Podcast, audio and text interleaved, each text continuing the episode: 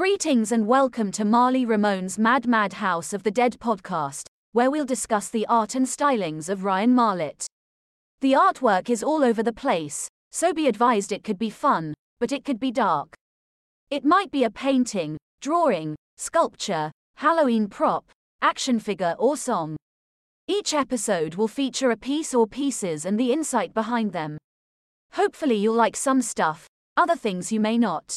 No worries. Chances are also that you'll likely be offended at some point, but hopefully, we'll also share some laughs along the way. Art has always been a part of Ryan's life, and this is a way to document his work and share it with you. If you get butthurt easily, consider this your warning. Besides, your mom likes his artwork. Listener discretion is advised.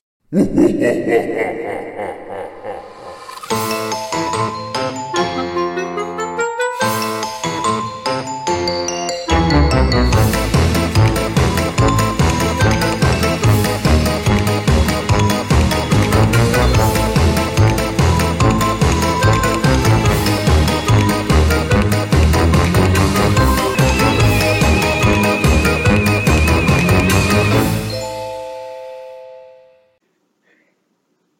day, and welcome back to part two of the Great Cartoon Extravaganza.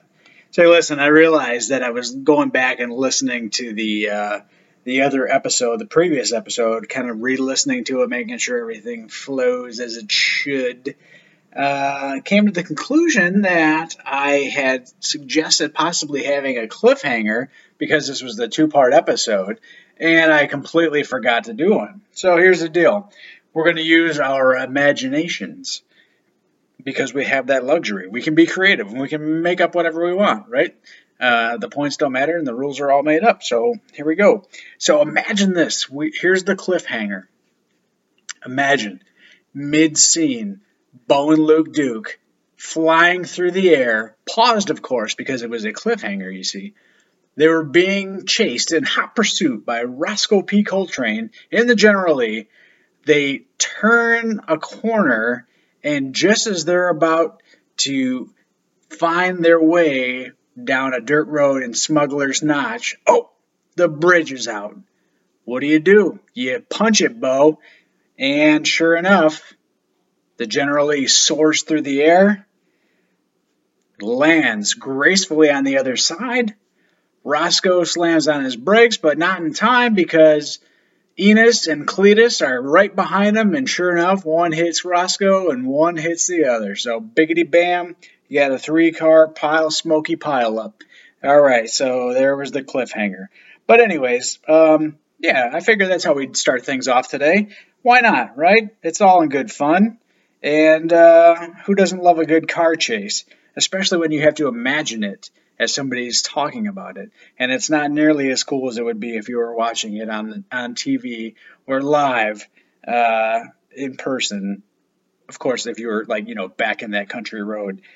Anyways, I'm getting off topic here, but this is part two of the Great Cartoon Extravaganza, where we're going to talk about two more pieces. And um, let me just say, uh, or ask you rather, you know, what you looking for? What you looking for?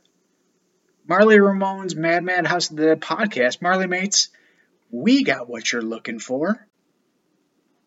This pair of episodes are going to talk about a variety of recent work that, in a way, kind of reconnects with the roots that I, I kind of started with, with having cartoons and, and cartoon-like characters um, as as kind of that initial subject of how I got into drawing in the first place, and it kind of reconnects with those roots and, and brings it into the into the present in a somewhat different style, but influenced and inspired by my beginnings. And so I also still, I mean, I, I have a number of other pieces that are ongoing and in progress in the same style, but um, this one right now, I just I've, I've started to kind of collect these a little bit, and I wanna I wanna document them. So these are uh, are based on upcycled thrift shop art, but obviously that's nothing new for this program and something we've done plenty of times and talked about before. Slightly different though. These are all canvas prints of images uh, whether it's photography or just kind of like that mass produced kind of canvas art. But I, I got them all at thrift shops. And what I did next was I simply drew cartoon characters, uh, a character or characters on top of them, over them, and then painted over that print on the drawing. And with the exception of one, I didn't alter the background, rather just added the character. So totally out of place, just plopped it right into it, uh, done in traditional, simple animated style.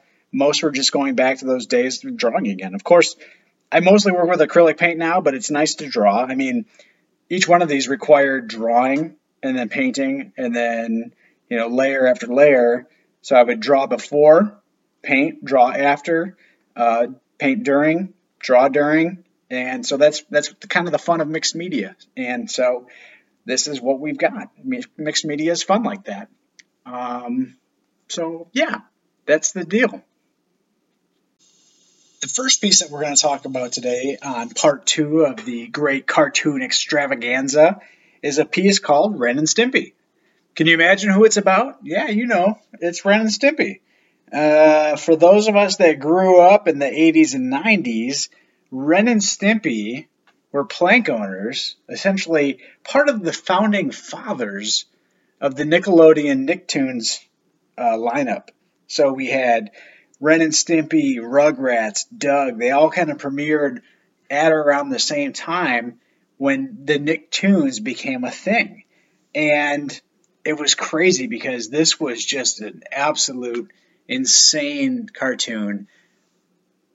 Borderline, if not crossing the line, inappropriate in so many different ways, so many innuendos, just incredible, disgusting, and just perfectly amazing. Uh, the type of thing that kids of uh, several ages, and even adults for that matter, could just get behind and crack up because it was just it was just so out there and why not? So I decided to do a piece about them. And again, this is another upcycled thrift shop canvas print. This was not a photograph, it was a reproduction of somebody's work. I don't know who it was. Uh, it was an interesting kind of layout. It was kind of cool, actually, just in and of itself, but it, it had an appearance of what looks like just kind of aged, painted, like crackled wood. And over top of that in the center, which the piece that I painted over completely just kind of covers that entirely, but it was like an airbrushed rose or some type of a flower. Of course, I'll, I'll post all the befores and afters um, on the Facebook and in the Instagram. And of course, you know, if you haven't gone on there yet, please be sure to check it out. You can see all the, the stuff that we talk about on the show. You'll see all the pieces there, especially if they're upcycled pieces. You'll see a before and after. So be sure to go onto the Facebook and Instagram and check it out. Like and subscribe, as the kids say. I don't even know what that means, but they, they say it on, on, on things for social media. I'm just a dumb guy talking about my, my artwork. But, anyways, so it's a classic Ren and Stimpy. And if you can recall, I can practically hear the theme song playing in my head again. I can see the boys at the dog pound, even though Stimpy's a cat, but the whole thing. And at the end, they, they kind of crash through this canvas scene in the beginning, and it looks like a just a classic intro. And so all around that is what I tried to recreate. And so I have the the characters poking their heads right through the middle of the canvas. You know, Ren's looking off to the right, Stimpy's looking off to the left. Stimpy's got his big dumb tongue hanging out, and there's like kind of a, a torn canvas around them with a black uh, background behind them, kind of poking through the the hole in the piece. And so it's just really innocent, very simple, both just kind of staring off. Stimpy's got that kind of clueless look about him because he he's just got that kind of dumb cat, big dumb fat cat character, and uh, he's classic. He's he's got a kind of a glazed over look in his eye. There's different shades of red to, to cover his fur. His tongue's big and sloppy with shades of, of pink and some cream and some white on there. His uh, his mouth area is primarily white with some light blue kind of shading. Nose, great big blue nose, and uh, some lighter shades, lighter blue and, and white around that. And that's kind of Stimpy, just all happy-go-lucky. Ren was always kind of angry in the in the in the show. On this, he's more just kind of calm and quiet. He's actually got a smile on his face, but he's a little chihuahua, and he's got primarily based in cream colors and some some beige, some tans in there. Um, everything, of course, was drawn out in Sharpie and then painted over, detailed again. So I've got elements of pink in his ears and around his eyes, and uh, just little little embellishments here and there, little details, and it's a uh, it was a cool piece to do. It took a little while because of the the type of whatever the canvas print was on it. There were some certain areas that it kept kind of coming through. So there were some areas that I had to paint multiple layers of multiple coats, which isn't very common. But luckily, at least because I was dealing mostly with solid colors, and then other just kind of other colors on top of that to add the detail work. None of it was like necessarily blended or, or had to be mixed. And so it was just kind of extra layers to, to make sure that those didn't come through. But it was a lot of fun to do those, uh, do these guys. The original piece itself was meant to be more of a, a, portrait style, and I rotated it 90, 90 degrees so that it was horizontal. And that way it kind of helps to take away from what the original image was but if as you look at it, it just seems like they're up against just a a basic wooden background, kind of that classic old aged uh, crackled painted wood. And otherwise, it's uh, it was finished on 3 June of 23. Actually, both of the pieces that I'm going to discuss today were done simultaneously and both finished at the same time. Uh, the dimensions for this piece are 12 by just not quite 16. So um, just just a hair shy of 12 by 16. And that's Ren and Stimpy. So here's another random thought for you. And it's not so much a random thought as much as it is a story. But it was a story that was so interesting to me that I had to share it with you. And it has to do with a dream that I had. But it, it goes back even before the dream because there was a matter of influence, uh, a significant amount of influence, actually. Um, as I sit here and record this right now, it is July 3rd of 2023. And even though it's a little premature, not to me, but to many, um, some places already have Halloween merchandise on the shelves a little bit, just a just a, just a skosh. But um, Lowe's has all of their merchandise available online, and so because of the time of year that it is, this is when I start to to work on stuff. And I felt the itch, so my uh, my ceilings in my apartment are only nine feet tall, so I don't have the room for a 12 foot skelly but I decided that instead I would buy a six foot Freddy. And so I did. I bought a, uh, a six foot animatronic Freddy Krueger. And he's awesome. He's very cool. He says a, a variety of different phrases and good stuff. So while I ordered him, picked him up a few days ago, and when I assembled him, I decided I'm going to put on a nightmare film. Let me watch uh, Freddy's Dead.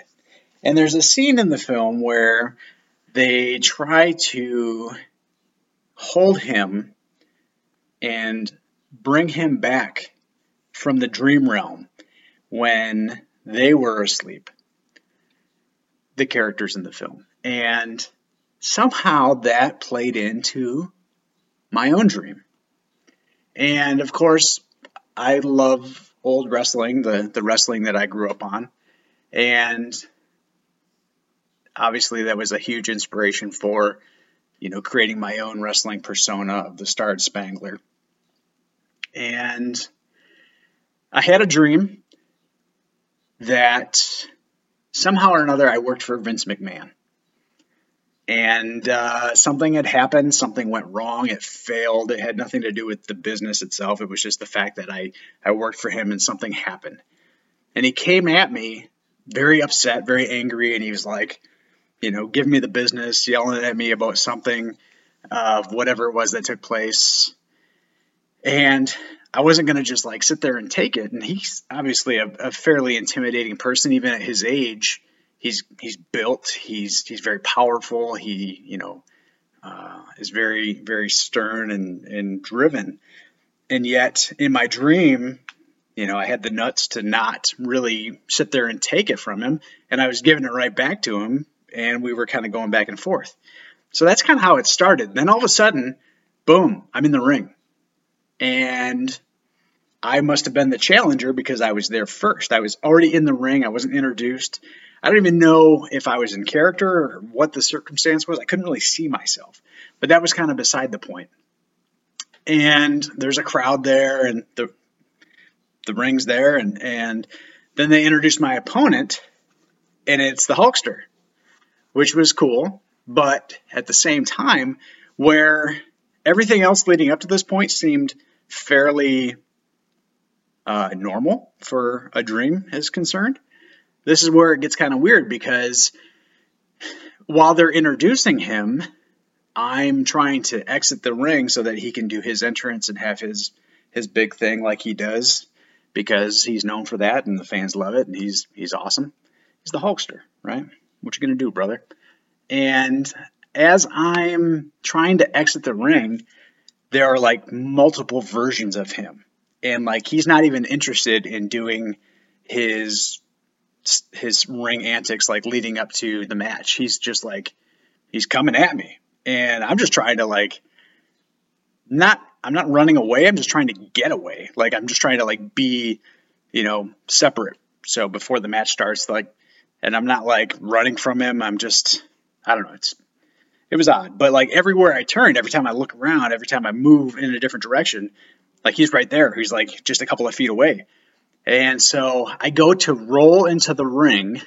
So basically, like anybody who's ever watched wrestling would be able to visualize, like, you know, you're at the edge of the ring on the floor level. So obviously it's elevated.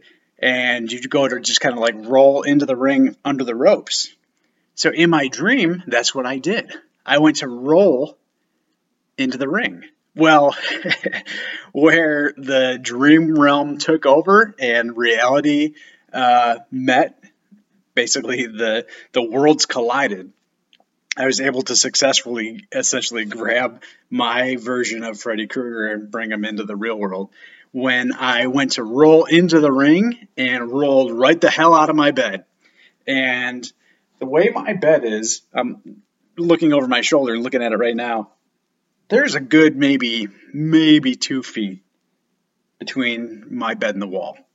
I have a tiny little end table that's right next to it with a lamp, and it's where I charge my phone at night. And then I have three pieces on the floor leaned up against the, the wall. One of them is a canvas piece, which I did the first Facebook Live on, the four faces. And then the other two are a couple of vintage Halloween bags that are just like trick or treat bags that I, I framed because they're cool. And that's it. Well, as I projected myself out of the bed, I slammed into the wall as if I was like taking bumps in the ring. It was awesome. Like I woke up and I'm like, what in the holy hell is going on? I had no idea what was happening. Um, I had just transitioned from the dream realm into reality and I smashed up against the wall, rolled out of bed. I'm sure I hit the end table. Um, and of course, I smashed into these three pieces that were leaned up against the wall. The only one that really took any damage was the one in the middle. And sure enough, my fat ass just smacked right into it and shattered the glass. I didn't get cut. There wasn't a huge mess. It was all contained in the frame, but it was just like, it was like a, the closest thing I've ever had to a real match. And here it was, just me just falling out of bed, basically. But I did it with such force and precision that it was just like, it was crazy. It, and like, it was probably, I don't know, quarter to four. So a little ways before my alarm typically goes off. And I was just like stunned. And I, I kind of like sat up and I looked at looked around. You know, my, my championship belt was still there from the podcast, so I that wasn't at risk, so we were good. I looked at the frame and I'm like, oh man, but it's just glass. I could fix it, and I already have.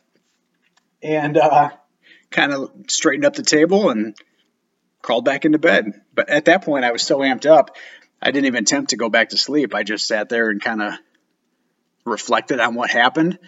And I've told the story a handful of times already, and it was really kind of cool just to continue to think about. And there's a lot of times where with dreams, like they might be super vivid in the moment, and then as the day goes on, you just kind of forget about them. But I don't think I'm going to forget about this one. But either way, I wanted to record it because even though it has really nothing to do with anything artistic, I guess you could say that I have um, transcended transcended into the dream realm with creativity.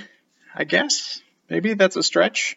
I don't know, but there's a lot of influence with things that I use on a regular basis. Obviously, I just recently did uh, the podcast about that Freddy Krueger piece, and I've since like when I bought the animatronic, I've churched it up and and made modifications to it to to make it better.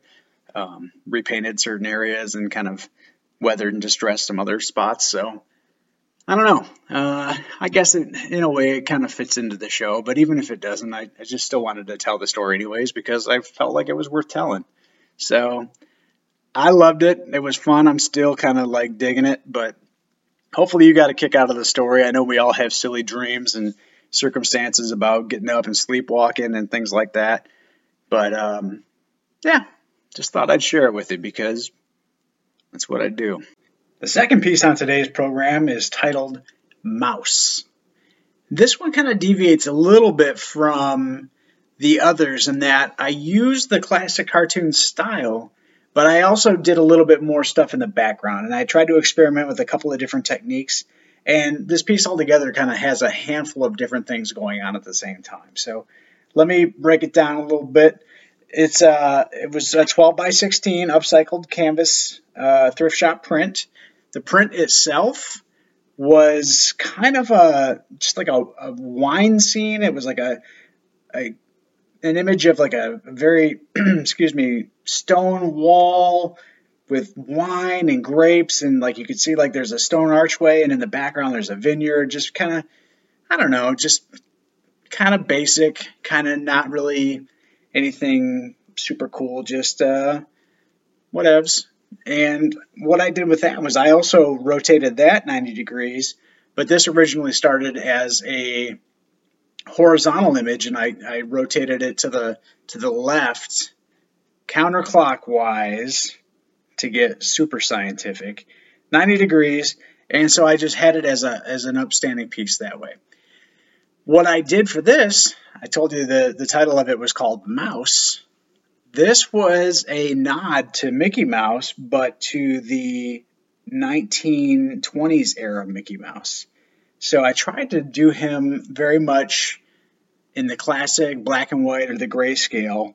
And I wanted to challenge myself to, to be able to do not the entire piece, but just the character himself in the grayscale. And of course, I had to put a little sass on him because he isn't entirely done in that classic 1920 style. I think I gave him a little bit more of his modern eyes, and uh, and he may or may not be holding up the middle finger. But that was just kind of an afterthought. So what I did was actually drew him out, and he's got a very classic pose where his uh, his right arm is kind of behind his back, and his his he's kind of like leaning back on his left leg and his his right leg is kind of out with his his foot at like a 90 degree angle. Just kind of like leaning back on his foot on his heel. And he just happens to be like with a great big smile on his face and uh, yeah flipping the bird. So you know true authentic mickey mouse style. What i did after i drew him was i used a technique that i had used before and i talked about it on the on the podcast where I used a squeegee to essentially paint um, in a way. And what I did with that was, even though I intended to paint Mickey Mouse himself in the grayscale, I wanted to add some color behind him. And so what I did was used the color scheme of the modern Mickey Mouse. So I've got black, white, but also reds and some yellow in there to kind of match his his his shorts and the buttons on his shorts and so on. And I put it all at the top along the along the very uh, top kind of right hand corner edge, and then I use the squeegee just to pull it straight down. And so you've got a, a, a, significant amount of just like different colored stripes just right down that whole side of the piece. And once that was done and that dried, then I went back through and started to go to town on the mouse himself. And so he is done exclusively in the grayscale, so primarily black and white. But with that, I also used various shades of gray. I can't remember how many. It was like either 49 or maybe 51. Ballpark. I can't remember exactly. Uh, shades of gray and created this this classic image.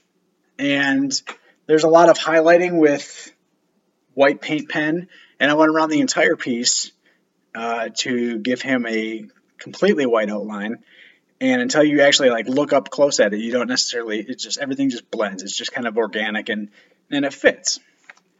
Now in addition to that i have used a stencil that i've used several times in many other pieces and i've talked about a lot on the show with the with the birds um, just like kind of those random flocks of birds in all different patterns and, and sizes and so i did a couple different colors with that i did a very very light blue and then a very, very light gray, and kind of just layered those a little bit, kind of up in the corner.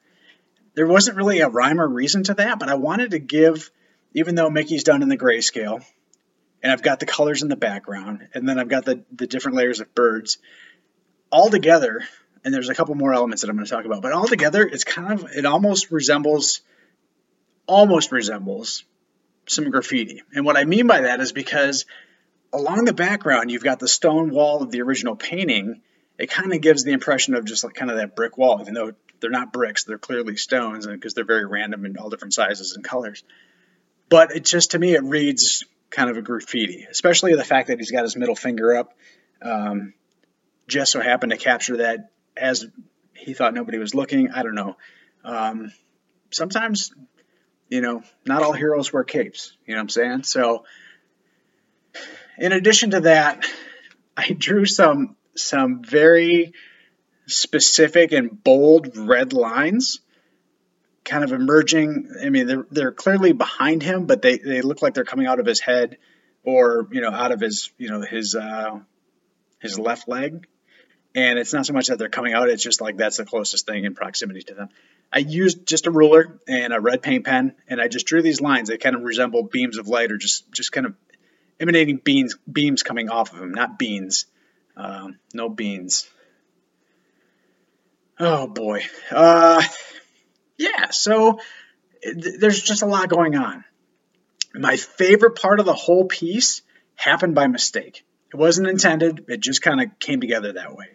There's a spot on his face, kind of right down the middle of his face, and then also on his right leg, kind of from his waist down to his, I guess, his his knee or the edge of his shorts, whatever the hell, um, where the paint didn't fully take to the canvas, and it ha- it just produced like this reaction to where it's got like this built-in organic crackle technique, and it was really kind of fitting. It like it really works. It was something like you have to zoom in on it to see it just from the the photograph that once I post it here uh, on the Facebook, but like you would have to uh, like up close, I can see it clear as day. And to me, it just works. Like I really like how it, it just it adds to the piece. It was completely unintentional, but it's it's awesome. I'm super happy with it. I think anything else, had I wanted it not to look like that, I'd have been disappointed. But it just works and it, it feels good. So um, I did make an effort to to paint over it. I feel like because there's a couple of layers of paint elsewhere, uh, for example, like where I used the squeegee and kind of brought extra paint down and then I painted over that, it probably acted as a primer. Uh, but for some reason, just that little section that uh, didn't have anything beneath it, it just it reacted in such a way, and it, it just to me, it's it's pretty badass. So I, I dig it. But yeah, that's the mouse. Uh, finished also on 3 June of 23. The dimensions for this, if I haven't mentioned it yet, are 12 by 16, an actual 12 by 16, not like almost. And um, I enjoyed it because it was, like I said, I wanted to somewhat challenge myself a little bit uh, with the the black and white or the grayscale color scheme, kind of a nod to that classic 20s Mickey Mouse, but also kind of give them a little little bit of spice um, and a little bit of modern graffiti type look to them. Hey, Marly mates, what's that you ask? Where can I get my official Marly Ramones Mad Mad House of the Dead podcast merch? Well, I'll tell you. Head on over to spreadshirt.com and you can find a whole plethora of different things. We got t shirts, hoodies, stickers, coffee mugs, you name it. So you can rock out with your gear on. What did you think I was going to say? Go on over, show some love, and uh, sport your podcast gear like a boss. Okay, folks, thank you for joining again this week. Art is a powerful thing, and I appreciate your willingness to hear my stories. And if you keep listening, I'll keep talking. I urge you to do what makes you happy, and never accept anyone that treats you less than. Have the courage to be you and try things on. Besides, every day is Halloween.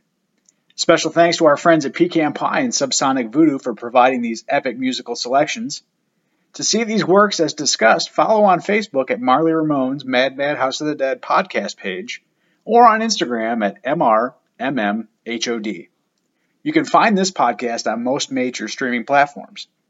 And most importantly, if there's one thing that you take away from this stupid little podcast, it's to remember that you are not alone ever. Dial 988 for the National Suicide and Crisis Lifeline or Veterans Crisis Line, also 988, then press 1 or text to 838 255. Until next time, be creative and go tell someone you love them.